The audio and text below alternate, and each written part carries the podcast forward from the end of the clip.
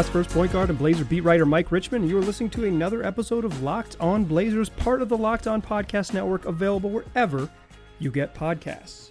Today's episode is also another edition of Mailbag Monday, answering listener submitted questions all episode long. We do this every week. I'm realizing that for the first time in four months, there is a real reason for new listeners to join the podcast. So if you are a new listener, welcome. And if this is your first Mailbag Monday, here's how it works and here's how you can get involved. First is just send me a tweet at Mike G. Rich on Twitter. You can just send me one whenever you're thinking of it. Maybe mark it as Mailbag Monday or make it clear that you're asking for the podcast. Or you can wait until Monday mornings around 9 a.m. Pacific time when I send out a tweet soliciting questions. You respond to that tweet, I'll get it in the show.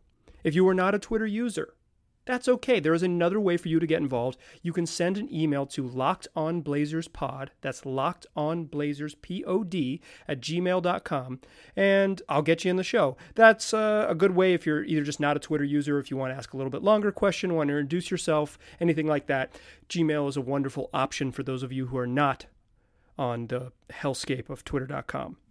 So that's how we do it. Again, if you're a new listener, the show happens in three segments. This particular show, we do three segments of the same thing. Listeners submitted questions. So let's get into it right away. This first question comes from Ben Sprouse at Ben underscore Sprouse on Twitter, who asks, is it just me, or has Jusuf Nurkic looked surprisingly adept in his first two games back? I know he hasn't shot at a super high percentage, but he looks to be moving well, and most of all, he looks engaged and genuinely happy to be on the floor. Thoughts? Ben, it is not just you. I wholeheartedly agree, and I have really enjoyed seeing Jusuf be back. One of the things that has made me, I can't quite put my finger on how I feel about it. I think it's sad, or maybe just weirded out, is that this this should be this uh, this moment for Nurk. Like a return from a long term injury should be a moment that you get to really bask in, that you get to experience the roar of the fans, that you get to sort of experience the a return to the normalcy, a return to that thing that you missed after so long away, and that Nurk hasn't isn't going to get that in Orlando. It's, it's none of this is normal, none of it is familiar. He doesn't get to you know he gets to be playing high level basketball with his teammates again, and he's certainly playing really well. Uh, like you mentioned, shooting percentages aside, but he doesn't get the he doesn't get that thing that he anticipated for all those months. And to me, that feels strange, and I feel sad for him. I feel I, I do feel genuinely bad for him. But basketball wise, he's looked awesome. Talked about it a little bit on the podcast I posted last night. So if you haven't listened to that, there's some extended thoughts on the joy that Nurkic has brought me and clearly has exuded when he's out on the court. Yeah, he's he looks great. He looks. I think I.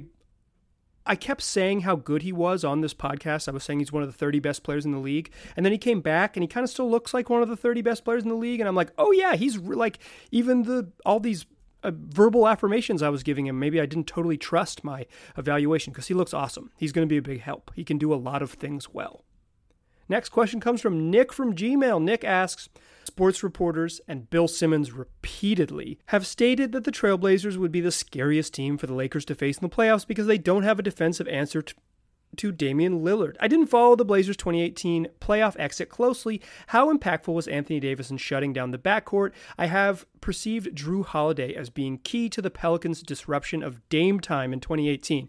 Yeah, Nick, I do think it was a lot of uh, Holiday uh, Anthony Davis certainly a big impact. His ability just to be mobile and and move around was particularly helping off of traps and being the trapper himself really helped uh, the Blazers in that series. And they just didn't have it. They had a lot is made of what the Blazers couldn't do on offense in that series because it was a big deal, and Jrue Holiday and Anthony Davis were a big part of that.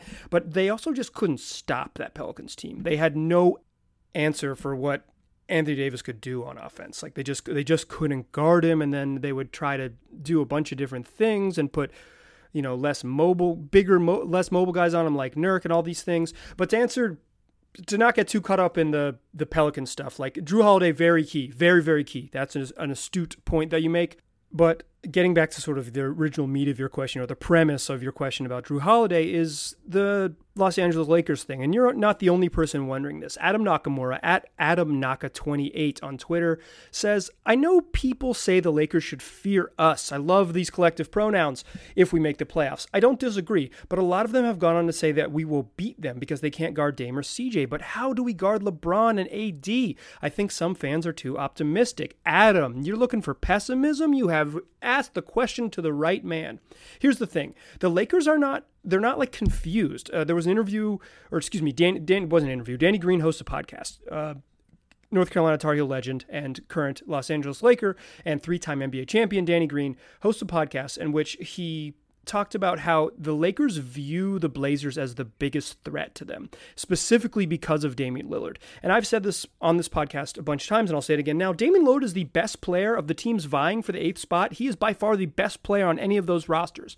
And everyone knows that. It's not a it's not a secret. So I think the Blazers are the pick to maybe upset the Lakers because uh, a, a singular talent and a point guard talent like Dame uh, is is intimidating in and of itself. The Blazers, if they're healthy, probably have more talent than a typical eighth seed, which would be challenging. And they certainly they kind of fit the bill as an upset type team, right? But the Lakers aren't confused. They know they know who's coming, and they already have. It's not like they're they're underappreciating or underestimating rather what this team does. Um, I don't know how the Blazers guard LeBron James. That'll be something that comes up a bunch later in this podcast. Uh, defense specifically, not LeBron.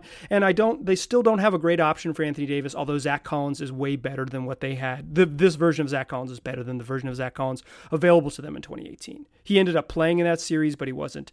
Um, he just he's just a better basketball player now. So all that is to say is that I am not on board with the lots of people, uh, Chris Haynes, Charles Barkley, I guess Bill Simmons, although I hadn't heard it, who uh, Channing Frye, who are picking the Blazers to to beat the Lakers. I know that that's a thing that people are doing, but it ain't me. All right, this next question comes from Pradeep from Gmail. Pradeep asks, can Ariza come back, assuming he's gone through NBA mandated quarantine period, if the Blazers make the playoffs and his visitation period has expired? Is he confirmed out for the whole thing? Brody Vogue at Brody Vogue on Twitter asks, I'm wondering if Portland can manage to make it into the playoffs. Is there a scenario where Ariza can join them? Everyone's wondering about Trevor Ariza because everyone is thinking about LeBron James and how the hell do they guard him? We're all on the same page. Here's the problem Nope, he can't rejoin them. It's over. The when the league started, uh, teams submitted their rosters, and they you would have to submit your roster even for guys who weren't there. Ariza was not on the roster. Neither was Caleb Swanigan. Those guys are done. They're out. It's over. You can't add free agents at this point. The only t- you had it. You had you could have kept the door open by keeping guys on the roster, like say the Rockets did for Luc Richard Mbah a Moute, who wasn't who hadn't hadn't joined the team but had you know was on the roster but just didn't come yet, things like that. But the Blazers didn't do that. They didn't include him on the official submitted roster to Orlando that were um, public information. You can go find these somewhere. Uh, unfortunately, twitter.com is probably where I'm going to point you to. But no, Ariza can't come. Those are the league rules. Um, so they're just without him. They're moving forward without Trevor Ariza. He would really help. I understand why both Pradeep and Brody asked that question because Trevor Ariza, you watch this team and you say, man, man, would he help. In fact, Gabe from Gmail asks, I just watched the Blazers' second scrimmage, and man, it's awesome seeing Nurk and Zach back. But wonder how much better a shot this team would have if Trevor could have made it to the bubble. Boy, howdy, Gabe. Everyone, myself included, wonders that as well. Trevor Ariza did the right thing. There's no debate about being a good, choosing to be a good father over a good teammate. The, the life is so much important. Fatherhood, being a, a good family member, and and um, and being a, a dad is just so much more important than being a pretty good small forward. No one, I'm, I'm certainly not going to criticize Trevor Ariza. If you hear someone doing that, tell them to go kick rocks. They, you can invite them to eat my shorts. I will mail them some shorts to wherever they live. But there is no doubt, as Gabe points out and as Brody and Pradeep allude to here, that the Blazers would be better off with Trevor Ariza on the roster. That's just it's just true. They don't have that defensive wing. They don't have what he brings to the table they'll make up for it in different ways and they'll be better at different things without Ariza, but they miss they will greatly, greatly miss his skill set, no doubt about it. All right, let's come back in the second segment and answer more of your questions on this beautiful Mailbag Monday. All right. We're keeping it rolling here with Mailbag Monday. Let's not waste any more time. This next question comes from Logan Gillis. Logan at Logan Gillis on Twitter. Logan asks, how the hell are we going to guard athletic force? There's a collective pronoun for y'all. With Nurk and Hassan out there, Siakam, this is Pascal Siakam of the Toronto Raptors, was doing whatever he wanted. Yeah, I mean, first of all, Pascal Siakam is really good and kind of like herky jerky and hard to guard for the whole league. He's one of the best players in the league. He's just a weird, unique position of somewhere between He's like a powerful small forward. He's kind of a four. He can play the three. He can guard a lot of different positions. His moves are unorthodox. He spins to either hand. Like he does a lot of stuff that a lot of teams have to guard. But for me, watching that Nurk and Hassan pairing, that was the thing I was most concerned about. It's not just like guarding guys in space. Um, I don't, I don't like you can drop off a little bit and and and and kind of use your size to lure guys into taking jumpers. It's more of just the straight line drivers and stuff. And the when particularly Pascal Siakam opposite the ball, he gets it and he can attack in space. And he has just a little bit more foot speed than whichever center is checking him at the time. It puts everyone in a bind and he might not even score and i think the raptors did a good job of this is that they would catch the blazers trying to rotate with that big lineup a little bit and the help would come and they would just kick it out for a three. And the problem with the big lineup is not necessarily that first line of help, but it's the recovery help without the lot of speed. And it goes on down the line. Carmelo Anthony, well, I think he's he's noticeably playing hard, like hard on defense, even in these scrimmages. He's just not as fast as he once was. The dude's 36 years old. The Blazers have lost a lot of speed on the perimeter. Um, I don't love the Nurk and Hassan pairing specifically for the the speedy fours, like just straight up stretch fours, I'm not super worried about. I think you can recover to shooters, but guys who could play power forward and attack off the dribble, I, am worried about that specific position uh, for the Blazers because how many points can they recoup on the other end by being bigger than the other team? That's the big question. And the problem is that the solution is Zach Collins, who is also a center. I mean, that's that's that's where this team is at. He's a he's a he has more defensive versatility than those other two guys, but their solution at power forward isn't the solution like you know, capital T, capital S. Zach will help though. I I think the Blazers are I might sound a little negative on them, but they're they're I think they're going to be good. Like I think I think we're going to have a fun 8 games here in um in Orlando because I think this team's going to be enjoyable and competitive in, in, in, in all these games. Okay, next question comes from Gabe from Gmail who says, While watching Rockets Grizzlies and seeing Jeff Green on the Rockets and was wondering when the hell did they sign him? I looked it up and saw that he was waived in December and wasn't signed until February for a, on a 10-day contract. I've always loved his game and feel like he's the exact type of wing player the Blazers were missing all year slash since the offseason. Any ideas why they didn't look his way when they were trading Kent Bazemore? They could have waived either Wenyen Gabriel or Caleb Swanigan to sign him. I feel like Trevor Ariza, Carmelo Anthony, and Jeff Green could have come in mid year and provided significant change for the wing position and some experience for Nas as well. Yeah, Gabe, I'm I, I think I'm just not on board with this as much as you. I first of all, I think Jeff Green is specifically not a wing. I think he's a four. Uh, Brad Stevens has this idea of um, that there's four positions. There's bigs, there's creators, there's swings, and there's wings. And I think Jeff Green is a swing. That means he can he can play either of those forward spots, but he's more of just this hybrid forward. Um, I don't think he has enough off the dribble game to really be a three. I don't think he's fast enough to guard threes. I just don't think he's. I, I think he's a power forward.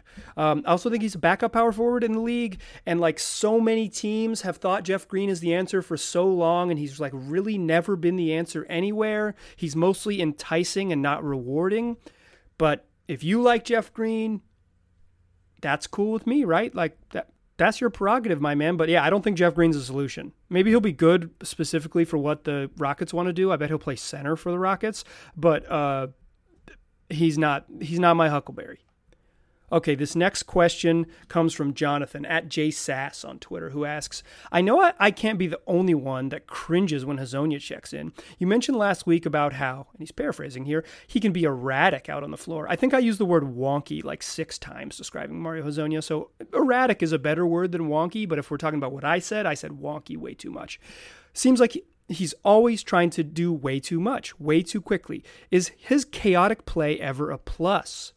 We'll get we'll get there, Jonathan, because KJM underscore bball at bball KJM on Twitter asks, watching the scrimmage and scrimmage, and it seems super obvious to me that Mario just isn't playable. Even when I watch the highlights of practice over the past few weeks, it's always Melo being scored on or turning the ball over. Can you fill me in on why he gets minutes? And also Wallace, who sent this to me in a text message. This is a real text message from a not real person. Wallace asked, why did they let Mario in the 35 person allotment in Orlando? And or why did he opt in? A lot of y'all are worried about my boy Mario Hezonja. Um, listen, he's just he's just someone who doesn't know what he's good at. That's my explanation. Um, to answer Jonathan's question, is his chaotic play ever a plus? Once every 10 games, sure. But mostly his chaos is his problem. So here's here's my take. Here's my thoughts on on on Hezonja. I don't I don't like to use the word take. I'm embarrassed that I just said it. But my my my position on Hezonja is that he just doesn't understand what he's good at. And what he would be good at is attacking in straight line drives and using his size and passing ability to be a playmaker and take advantage of people with simple, like I said, straight line drive type moves. He's not a shooter. He's not going to post up and spin and take fadeaway jumpers, but he sees himself as a star. He just. I don't have a great like relationship with Mario Hezonja. I was around the team a bunch this year, covering the team for NBC, NBC Sports Northwest, but he's just a guy who I didn't get to know very well. Um, that's probably mostly my own fault for not for not trying to form that relationship but my perception of him from the sort of moderate closeness that I was around him is that he's just he's just someone who thinks that he's a star and he's actually a role player and that his his he's so convinced of that that it it just poisons his game a lot of the time with erratic decision making or thinking he can do things that he can't do. And he just if he just stayed in his lane and accepted his actual position as six foot eight point forward role player. The the kind of role that Evan Turner finally, finally figured out in the playoffs last year, Hezonja could be an asset. To answer KJM's question specifically, why he gets minutes, they don't have any other freaking wings on the roster. The other option is rookie Nassir Little, who just frankly is probably worse than Mario Hezonja. I don't think he will be worse. Like I think he I think he can move forward and be a better player. I think his his he has a path to be a much better basketball player than Mario Hezonja. But right now, he's 20 years old and he's just, he, it's not a massive upgrade. Uh, I think Nassir Little could earn minutes over him for sure. But the other options of that wing are Wenyen Gabriel. But I think the real option is the Blazers are going to tighten up the rotation, go with three guard lineups with Dame, CJ, and Gary Trent Jr., and just say, listen, we only trust these seven dudes. These guys are going to help. Uh, Wallace, the reason that Mario Hezonja came to the Orlando bubble is because he already lives in Orlando. He didn't have to travel. He lives there in the off season. It's close to his house. Okay, next question comes from Jonathan. Another one from at JSass on Twitter who says, Do you think the hype just got to Simons this year? Or was the hype just premature in the first place, or both? He sure has flashes of what may come, but where do you think his ceiling is realistically after what we've seen this year?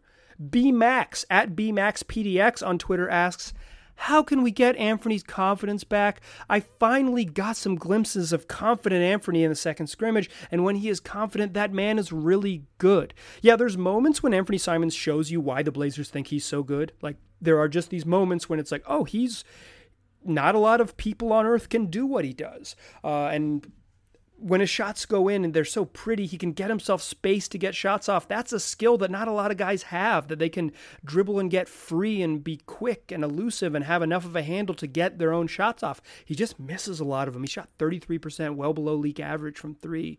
Uh, league average is like 36 for those of you scoring at home. He shot like 33% from three. Here's the thing, B Max. Confidence is something you have, not something you get and it's certainly not something that anyone gives to you. That's a real conundrum.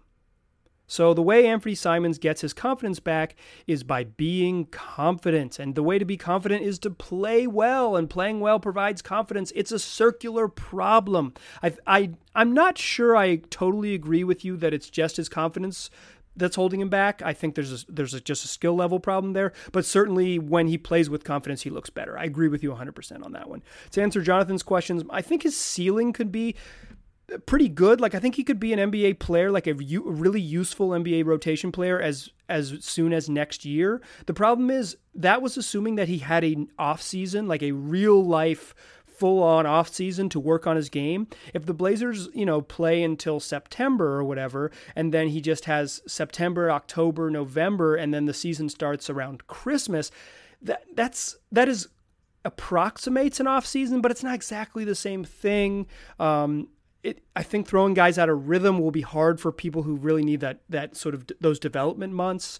Um, I do think Anthony Simons can be a really useful player in year three, mostly because the Blazers have a track record of having guys sit out two full years and then be good in year three, and they passed up their plan with Anthony Simons and they overhyped him and it was unfair. They should have been true to their method. It worked with Pat Connaughton. He was not an NBA player and then by year 3 he was a contributor. Same with Jake Layman. In a lot of ways same with Will Barton and same with Allen Crabbe. They have an obvious track record of having this work. They didn't have the luxury of doing that this year with Simons the way it shook out, but they also chose not to do that because they got rid of everyone in front of him and they hyped him up like he was going to be a superstar and it was unfair. So I don't think that the hype got to him. I think that the hype was premature and frankly stupid by the Blazers brass. But I don't think that I don't think it's affected him to the point where it will cost him his future. I think he's fine. All right, third segment, come back, close out the show with more of your questions on Mailbag Monday.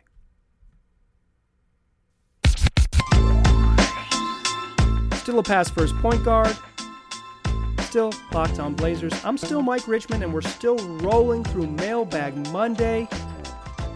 Let's just get to it. Why waste any more time? Sir Wheezy at Wheezy Sir on Twitter asks, what has been your go to takeout or delivery spot? My wife and I recently got takeout from Coquine for a special occasion, and it was outstanding. Any recommendations? This is hyper local. If you were not listening from the Portland area, sorry. Um, you know, we've got a great city. I know that we're getting some bad press right now, but we have a wonderful city full of proud citizens who will stand up for uh, what's right in democracy and what's right for racial justice. And they also have options to go out great places to eat. Coquine, one of my favorite restaurants in the city. My go to during the pandemic has been, I, I, haven't really gotten takeout that much, which might be my own, um, might be a misstep by me because you got to support these restaurants to keep them in business during these times. But where I've been going a bunch is uh, Lovely's Pizza on Mississippi. Uh, it's fantastic. They've got a great setup for to-go orders. Um, it's just it's just it's my favorite pizza in town, and it also is expensive. So if you want pizza for cheap, there's a lot of other options. Yeah, Lovely's though. Check it out. Next question comes from Big J at Juicy Moose 3424 on Twitter, who asks, You think this bubble situation will help or hurt Melo and Hassan's chances of returning, regardless of outcome? Yeah, I think that it helps Hassan Whiteside's chances, not the bubble, but the whole situation um, like the whole financial situation regarding the NBA. There's just going to be not maybe not a lot of teams with cap space this year, not a lot of teams that want to b- spend big on contracts this summer. Um, so maybe this means that Hassan would end up coming back to the Blazers on either a short-term deal or a cheaper deal to get you know long-term financial security. I don't see the Blazers doing that, but I think that the situation with um, Daryl Morey supporting rights for Chinese citizens in Hong Kong, and also the um, global pandemic getting rid of fans in stadiums have uh, worked together to make to probably hurt the NBA's financial situation such that it will matter for guys who are trying to get paid. And Hassan is probably someone, considering his skill set and where he's at his career, that should go get paid. Like that's the right thing for him to do. A little different for Melo. He's probably still going to be on a minimum contract next year. So I think it's more about where he wants to be. I don't think the financial stuff impacts him as much. Next question comes from Logan Gillis, Log- at Logan Gillis on Twitter, with the second question of the show. Congratulations, Logan. Logan asks, floor slash ceiling comps for Wenyen Gabriel using only former Trailblazers players. This is incredibly hard, Logan. You're a regular listener and a regular question asker, so you knew that you had to give me a question that was exceedingly difficult. Here's what I came up with. Wenyen Gabriel's floor is Chris Johnson. A backup center who had brief flashes of being productive, but by the time he left the Blazers was barely in the NBA. And Wenyen Gabriel's ceiling is Stacey Augmon, an elite defense, versatile defensive wing who could play a couple different spots and was wreaked havoc with his length. It's probably too high of a ceiling, quite honestly, because Stacey Augmon was was a very good basketball player, but that's what I got. Chris Johnson to Stacey Augmon. All right, next question comes from Evan M. Jones at Evan M. Jones with two S's on Twitter, who asks Direct swap CJ for Jrue Holiday, with good development for the young guys over the next two seasons. A lineup of Dame, Jrue, Hood, Zach, and Nurk with a bench of Simons, GT, Nas, and this year's draft pick feels like it could win it all. Yeah, I'm not um, totally on board with that plan, and here's why. I think Jrue Holiday is extremely good. I think he's one of I don't think he's the most a lot of people most underrated player in the league. He's maybe the most under underappreciated player in the league. He's on a max contract, can't be underrated on a max contract. Someone thought you were worth the maximum amount of money. But yeah, underappreciated guys in the league for sure. I, I think when you trade a, a player for player swap, what worries me is that CJ's individual offensive production is so incredibly important for what you do. And Holiday, while he's a good offensive player, isn't that type of like one on one singular score. And in fact, when he's been asked to play that role for New Orleans, he hasn't been at his best. He's really good as a complementary part on offense and just an elite defensive player. He can take over games. He's a guy who can score 20 a game for sure. But asking him every night, we need you to score 23 is probably unfair. Um, and I think that you take a step back on offensive production alone with that with that holiday trade. I do think he fits what the Blazers need, a guy who can guard guards. Like that that that would really help his versatility guard more than just ones and twos, but occasionally threes because he's he's just a really good defensive player would help. But to me, I don't love that trade and I um I'm I'm I, I don't know. Um it's it's not for me. But Evan M. Jones, that didn't that didn't stop you from given me another personnel question. You hit me with, what do you think about Kris Dunn as an offseason target? I really like Kris Dunn. As an aside, when he was at Providence, he shelled Carolina in the uh, NCAA tournament. I thought he was going to be an absolute stud, and then he went to uh, to Minneapolis, where good players go to get bad. Uh, it turns out going to organizations that are run like crap will stunt your growth. I would really be interested in some sort of study to to look into teams to players that go to Orlando and Phoenix and Sacramento and and Minneapolis and New York Knicks, quite frankly, how much that really impacts their growth as players. Because Kris Dunn, a couple years removed from the Minnesota experiment, this year in Chicago looked really good. Like he looked like a really good defensive guard, guy who can really, um, really get after people on defense at, as a point guard, which is a really hard thing to do the way the NBA league rules work. Here's my problem with that. I think Kris Dunn's really good and can really help a team. But this team, this particular Blazers team, has a ton of money committed to Damian Lillard and CJ McCollum, a ton of draft capital or at least enthusiasm committed to Anthony Simons, Gary Trent Jr. Adding a fifth guard to that rotation doesn't seem like a good plan. Someone is going to be happy getting Kris Dunn, in my opinion, this summer. I don't think specifically with how crowded the Blazers' backcourt is already and how much they like Gary Trent Jr. and Simons that he would help this particular team. Okay, next question comes from Adam Nakamura at Adam Naka28. Also doubling up in this episode. A lot of people asking multiple questions. Love to see it. Adam asks, I love these camera angles in the scrimmages. Are you up or down on them using them next year? The rail cam, specifically is amazing. I don't like the alternate camera angles. I think they're really fun, um, particularly the high def, like that rail cam, like right on the sort of guy's like rib cage line, um, is a really fun alternate angle for uh, for replays. I think it's it's been enjoyable. But during the game, um, I'm just I'm just an old fogey, and I, I want that traditional angle. It's you if you watch the game with me, I'll be screaming at the TV, "Show the game! Show the game! Show the game!" Um, I understand other people have enjoyed them too, but to me, during the broadcast, sometimes when I really want to pay attention to like the basketball stuff that's going on, they're too much. But like cinematic wise, gorgeous, love them, love them. So yeah, give me them for highlights, but not for actual gameplay.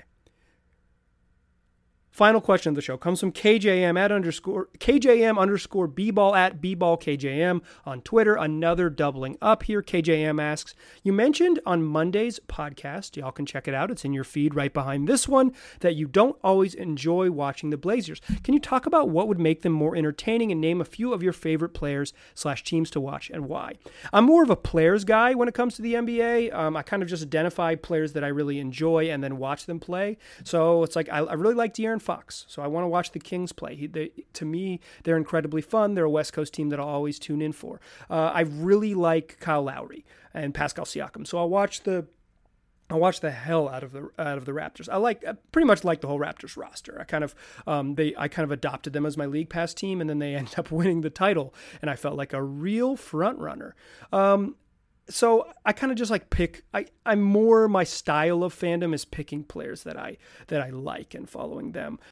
So, but in terms of why I said I don't always like the Blazers, I think that's a proximity issue. You know, I watch a lot of their games and in person, um, and then sometimes after games where they lose, I have to go in there and ask them questions, or even after games they win, I have got a story plan going and it doesn't work out, and I hold grudges against dudes who gave me a bad interview. Not like actually, but I'm like, dang, that was that was a shitty interview. I wish that had gone better because it would have been easier for my job. So sometimes there's, I think it's just a proximity thing where I just like don't have a lot of emotional joy watching the Blazers. I will say that when Damian Lillard is at his peak, I don't know that there's many more fun dudes in the league to watch. So there are moments when I feel very, very grateful to be so up close with this team to get to to be in the arena for some really special moments and some really just special nights when you're you're very clearly to me watching the best player in the history of the franchise at the height of his powers. But I think it's a, I think it's a proximity thing. Like when I just doing it for work for 6 seasons um, has made me maybe take the little bit of the enjoyment out of. Also, I'm not a Portland native, so I didn't I don't have this like childhood connection to them. Um, I didn't I didn't I, so I don't I don't have this sort of like you know three decades or whatever of uh, of close connection to this team. I'm a transplant who's lived here for 15 years and mostly worked in sports media. So I kind of always treated them like a job, even though I do have like a real nostalgic fondness for the 0809 Blazers and Brandon Roy. Um, yeah, so uh, to me, I, I, may have I may have overstated that I don't enjoy watching them. I just don't think I get like true emotional connection or, or or true like a true deep emotional enjoyment out of watching them the way that maybe I can watch you know the University of North Carolina Tar Heels basketball team. That's going to do it for today's show. Just so you don't forget, if you want to get involved in Mailbag Monday, Want to hear me shout out your name or your Twitter handle? Tweet at me at Mike G. Rich or send me an email lockedonblazerspod at gmail.com. We do this each week. I record it on Monday nights. I usually post on Tuesdays or Monday evening, depending on my schedule. I love it. I love everyone who asks questions. I love everyone who listens. It's one of my favorite things to do each week. Let's keep it rolling. Appreciate y'all. Tell your friends about this podcast. They can get it wherever they already listen to podcasts. Just search Locked On Blazers. We'll be there waiting for you. Appreciate you listening. Talk to you soon.